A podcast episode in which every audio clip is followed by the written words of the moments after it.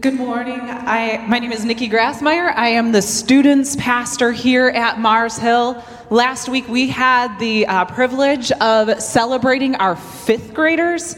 They, uh, we marked the milestone where they end their time in Mars Hill kids and transition into Mars Hill students. So this is Finn. Finn is uh, a fifth grade student, soon to be sixth grade, and he is officially a Mars Hill student.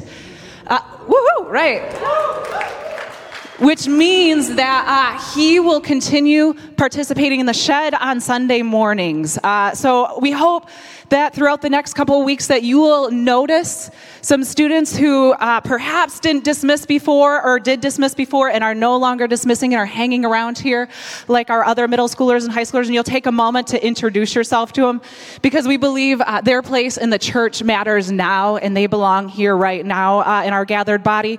So make a point of uh, connecting with our fifth graders and our other middle schoolers and high schoolers that hang out in the shed. Uh, and finn is going to read our scripture this morning so uh, let's go, Finn. Um, today's teaching text is Ephesians 6 10 through 13 on page 1083 in the Shed Bible. Finally, be strong in the Lord and in his mighty power. Put on the full armor of God so that you can take your stand against the devil's schemes. For our struggle is not against flesh and blood, but against the rulers, against the authorities, against the powers of this dark world, and against the spiritual forces of evil in the heavenly realms. Therefore, put on the full armor of God, so that when the day of evil comes, you may be able to stand your ground, and after you have done everything, to stand. This is the word of the Lord.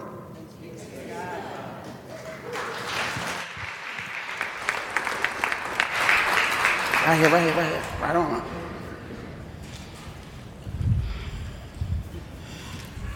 My name is Denise, and I am the pastor of mobilization here at Mars.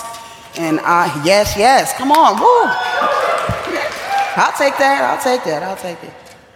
Um, and it's my privilege to be able to bring the word. I'm here today. Apostle Paul says, finally, finally be strong. Now, if there are two words that can bring me straight from zero to a thousand in a panic attack, it's be strong. My friend and um, pastor, and she's also a clinical therapist, uh, Dr. Reverend Dr. Chanequa Walker-Barnes, she wrote a book called um, Too Heavy a Yoke The Burden of a Strong Black Woman. And talks about how this idea of being strong is often something that people sort of credit us or pat us on the back with, but how it often leads to burdens and expectations that cause wear and tear on our minds and our bodies and our psyches over time. And so the Apostle Paul is saying, Be strong. And my first impulse is, You want me to be Superwoman. I mean, just really just think about it. So, over the last few weeks, as we have been walking through this letter to the church in Ephesians, the Apostle Paul, with the help of Tim, Ashley, and Troy, have invited us to recognize that we are alive in Christ and we are alive and attached so that we can be confident in our place in the family. And we've been invited to recognize that we are alive and together because proximity matters to us and to God. And we realize that we are alive to a plan which is more than just about us, but that the stakes are high. Pastor Ashley helped us to realize as it relates to our aliveness in Christ. And Troy invited us to put on and to take off in our spiritually alive experience and life in Christ. And then last week we were invited to recognize the degree to which we are alive to surrender by imitating Christ in our lives together. And then today, the series ends with Alive in Christ by the Spirit. And the Apostle Paul says, finally, be strong. Well, it sounds like we're going to need to be strong because we, we got a lot of ground to cover in this faithful life that we get to live alive together in Christ. Be strong.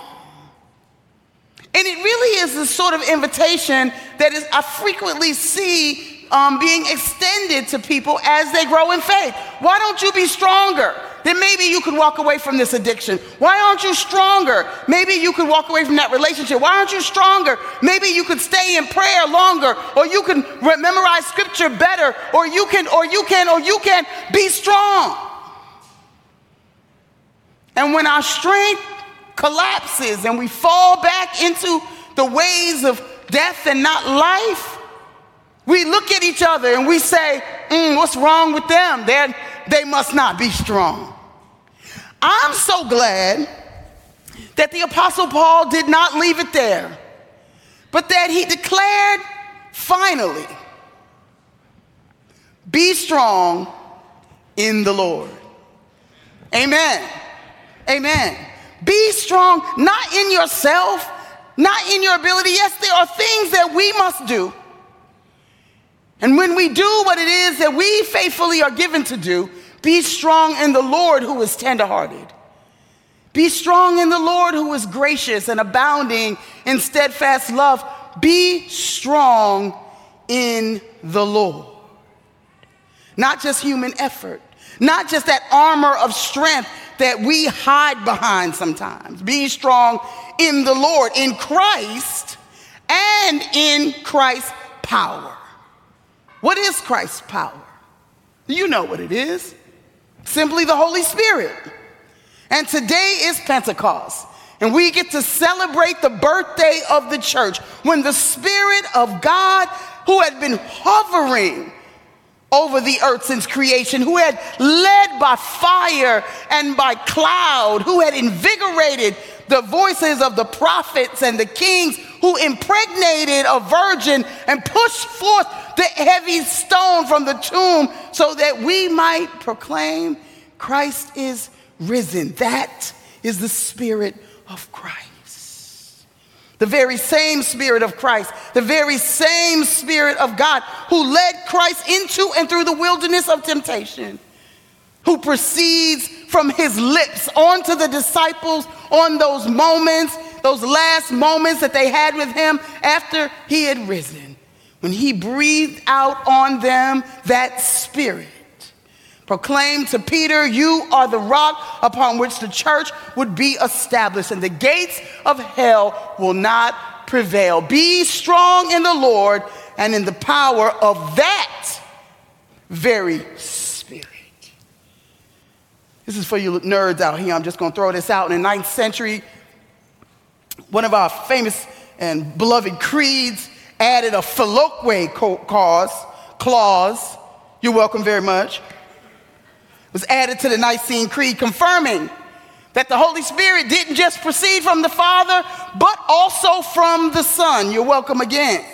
Be strong in the Lord and in the power of His Holy Spirit. Why? For we wrestle the Apostle Paul understands that the reality of a people living in a struggle is true and real in Ephesus and in the ancient world.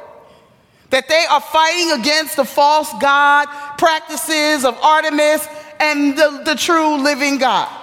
That there's a wrestling happening against empire, against the teaching of the temple. There's a wrestling that's going on, and Paul was well aware of this wrestling. Some translations said, struggling. We wrestle not against flesh and blood. And beloved, we too wrestle.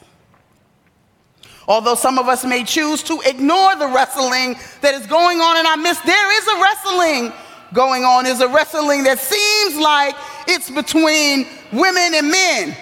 It was too fast. Now ain't nobody gonna listen to what I'm saying. So let me just it is a wrestling that happens, it seems to be between races of people and countries and nations. And it seems like there's a wrestling that's going on. And even sometimes in our own church here at Mars Hill, it might seem like there's a wrestling between who we used to be and who we're going to be now. And sometimes it's a playful wrestling like a lion with his cub. And sometimes, yes, it's a full scale wrestling match like Andre the Giant and Hulk Hogan circa 1983 WrestleMania number three. Right on. I knew I'd get your attention. There's a wrestling going on, beloved. But whatever the scale, the Apostle Paul is letting the churches at Ephesus know and letting us also know that our wrestling is not with the person who seems to be right in front of us. That our wrestling is not with the person who seems to hold opposing views. That our wrestling is not with the people who seem like they just want to make life difficult for us. Our wrestling is not just with those who seem to want to take away our liberties. We don't wrestle against flesh and blood, but against the rulers, he says, and the authorities, against the powers of this dark world, against the spiritual forces of evil in heavenly realms. I wish I could unpack that more for you, but we got to move on. But before we do, I'll just simply say this that just as there is a Holy Spirit who leads us into all truth, who advocates for us in the throne room of God, just as there is a Holy Spirit who brings peace and seals our salvation until the day of redemption, there are other forces at work in the world. Forces that want us to question our place in the family of God and our right to be confident in it. Forces that want to resurrect hostility already put to death and buried in Christ. Forces that want us to act like the stakes are not high, that there aren't cosmic implications for how we show up as witnesses to the kingdom alive in Christ. There are forces that want us to forget and to doubt and even to live in fear in fear of God, in fear of ourselves, and definitely in fear of one another. There are forces that make it hard for us to surrender, to submit ourselves to one another as to the Lord. That makes it hard for wives and husbands and fathers and children and masters and servants to be able to lean in to the fullness of this aliveness in Christ as we've come to know and as sure as there is a Holy Spirit, there are other invisible forces. And His instructions, the instructions of God's word for today and every day, is by all means do your part. Do the part that has been walked out before us in the example of Christ. Do our part, which simply is to put on the whole armor of God. Put on the helmet of salvation, the breastplate of righteousness, have our feet ready to run to peace. But this message, this message is it's, it's, it's not just about me, it's about us. This letter is not just going to Timothy, telling him how to lead his church. It's not just going to Philemon, telling him how to engage with Onesimus. This is a message that is going out to the church to the collective body, to the ecclesia, to the gathered people, to my people who are called by my name, one church. And this message goes out to remind us collectively to put on the whole armor of God. And after we've done all we can, Paul simply reminds us, encourages us, compels us to simply stand. So I want to invite us to stand in three different ways, if we will. First of all, I invite us to stand firm. This word, stand firm, as it exists in the Greek, is present tense. And anytime we see something that is in present tense, it means stand firm and keep on standing. There's a continuous nature in it. It's not, I stood firm and nothing happened, and so now I'm going to sit down. I'm going to lay down. I'm going to walk away. But it's a continuous notion, present tense, stand firm. Beloved of God, remember this is a communal call. God is calling the whole church. Stand firm and keep on standing. This standing firm, it's not something that, that, that we can do or should do by ourselves, but that we should do as a community together. The, the instruction here to be strengthened is also a present tense word which emphasizes the continuing nature of being strengthened. Keep standing firm, keep being strengthened. And I like what Brian Peterson, professor at Lutheran Theological Southern Seminary, said. He said, It's not experienced all at once, but it is part of the ongoing life of the church together. And he said, It might best be translated in this way listen, all of you together, keep on being strengthened by the Lord. It is something with which we are never finished, beloved, but which points to the lifelong habit of trusting God, of finding life, love, and strength in Him.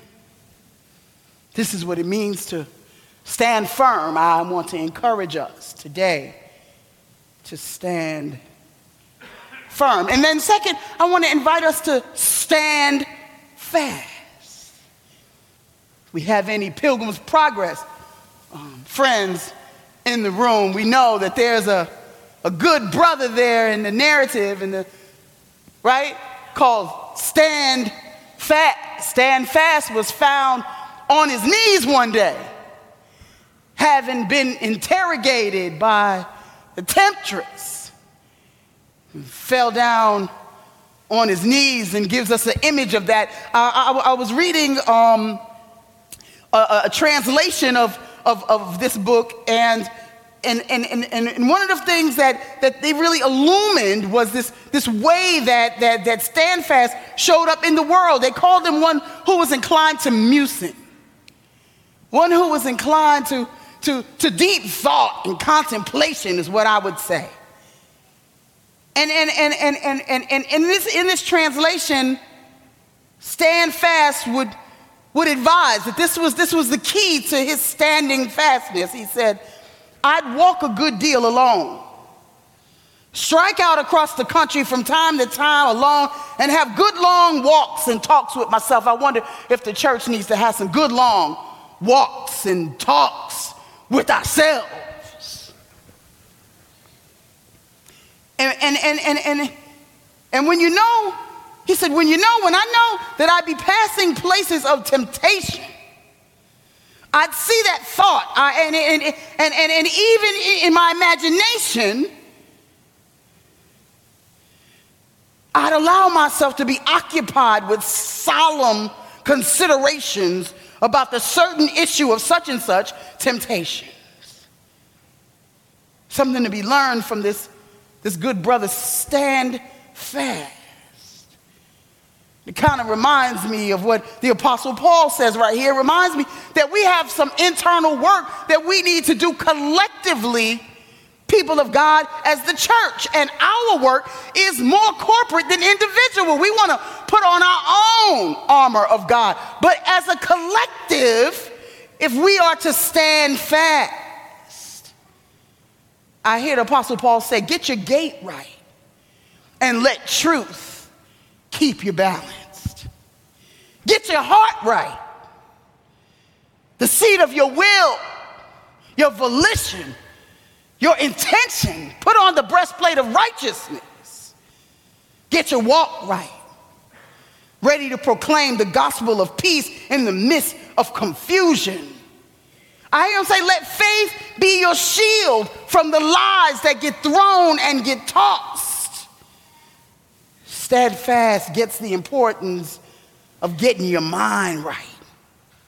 The helmet of salvation, which is secured by the Spirit because there are invisible forces at work. And there's one thing that's true about these invisible forces is they have no new tricks. The enemy, the hinderer, whatever you want, it has no new tricks. Just like in the garden, the enemy asked Adam and Eve, Did God really say? Just as he continues to ask us today, Did God really say? And may Cain ask, Am I my brother's keeper? As we continue to ask, Am I my brother's keeper? Led those who were building the Tower of Babel to believe that they could actually reach and become one with God. Sound familiar? Spoke to Jesus in the wilderness if you really are who you say you are, prove it and put God to the test. The enemy has no new tricks, same old tricks. And stand fast would help us to recognize that with the entire armor on, we represent a posture of resistance.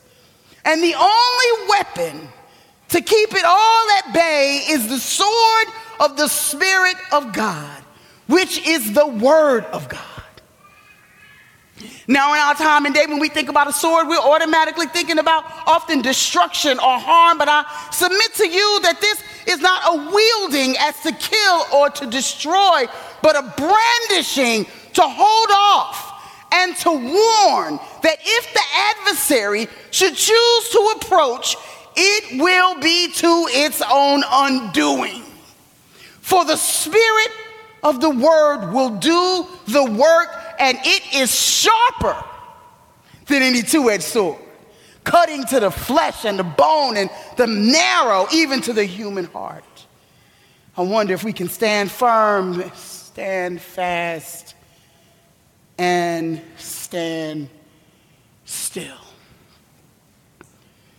Moses and the children of Israel were finally released by Pharaoh to enter into the wilderness and ultimately the direction of God's promise. And then the word of the Lord says that the Lord hardened Pharaoh's heart. That's a mystery. Why would God do that? We can talk about that in Bible study someday. But at any rate, God hardened his heart, and Pharaoh came to himself and realized that his help, his slaves, his people who were building his empire were getting away and they were leaving. And then he, he, he gathered together his chariots and all of his horses and all of his army, and he began to pursue the Israelites and they're fleeing. And they turned to Moses and they began to murmur. Were there not enough graves back in Egypt? We told you we didn't want to go. And now, here we are, trapped between Pharaoh's army and the Red Sea. Surely we are preparing to die. And Moses said this to them, and I say this to us today. He said, Fear not, stand still and see the salvation of the Lord. I wonder if we can stand still. Having done all to stand, the Apostle Paul says, having done, having done all the things to, to, to understand the security that we have in our place with God, having done all to understand the, the brevity and the weight that comes with living alive in Christ, having understood how we live faithfully in life with each other, putting on what is helpful, taking off what is not, having done all that we can possibly do, putting on the whole armor of God, don't give up. Having done all of this to stand, stand still and see the salvation of the Lord. For because the Lord is not lax concerning God's promises. If God said it, God will do it. It will come to pass. And it will come to pass by the same Spirit, by the Spirit of Christ who is made perfect in our weakness by the Spirit of Christ that is the rock that is higher than ourselves, the Spirit of Christ, the one in whom we have our confidence. That when we've done all we can, we can stand. Keep on standing. Alive in Christ by the Spirit. Amen. Speaking of the Spirit, Christ is made available to us in the sacraments by way of the Spirit. The same Spirit that raised Christ from the dead is the same Spirit that makes this meal the only food for our souls. And so the Lord be with you. Lift up your hearts. Let us give thanks to the Lord our God. Holy and right it is, and a good and joyful thing at all times and in all places to give thanks to you, God Almighty, creator of heaven and earth. Therefore, we praise you, O God, joining our voices with angels and with archangels and with all the company of heaven, who forever sing this hymn to proclaim the glory of your name. Holy, holy, holy. God of power and might, heaven and earth are filled with your glory. Hosanna in the highest. Send your spirit, your sweet spirit, upon us now, we pray so that the bread we break and the cup we bless might be to us the communion of the body and blood of Jesus Christ our Lord. And as these grains have been gathered from many fields into one loaf, and as these grapes from many vines into one cup, so soon and very soon may your church be gathered together in you. Even so, come Lord Jesus. Amen. And so I give to you that which I also receive how the Lord Jesus, on the night when he had been betrayed, he sat with his disciples, and after they had eaten, he took bread. And after giving thanks, he broke it. And he gave it to them, saying, This is my body, broken for you. And in the same manner, after they had supped, he took the cup. And after giving thanks, he gave it to them, saying, This, this is the new covenant in my blood. As often as you partake of it, you proclaim my death until I come again. These are the gifts of God for the people of God. Thanks be to God.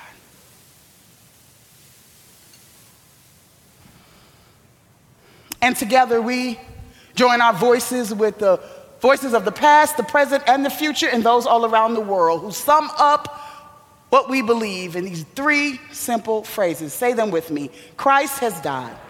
Christ is risen. Christ will come again. Amen.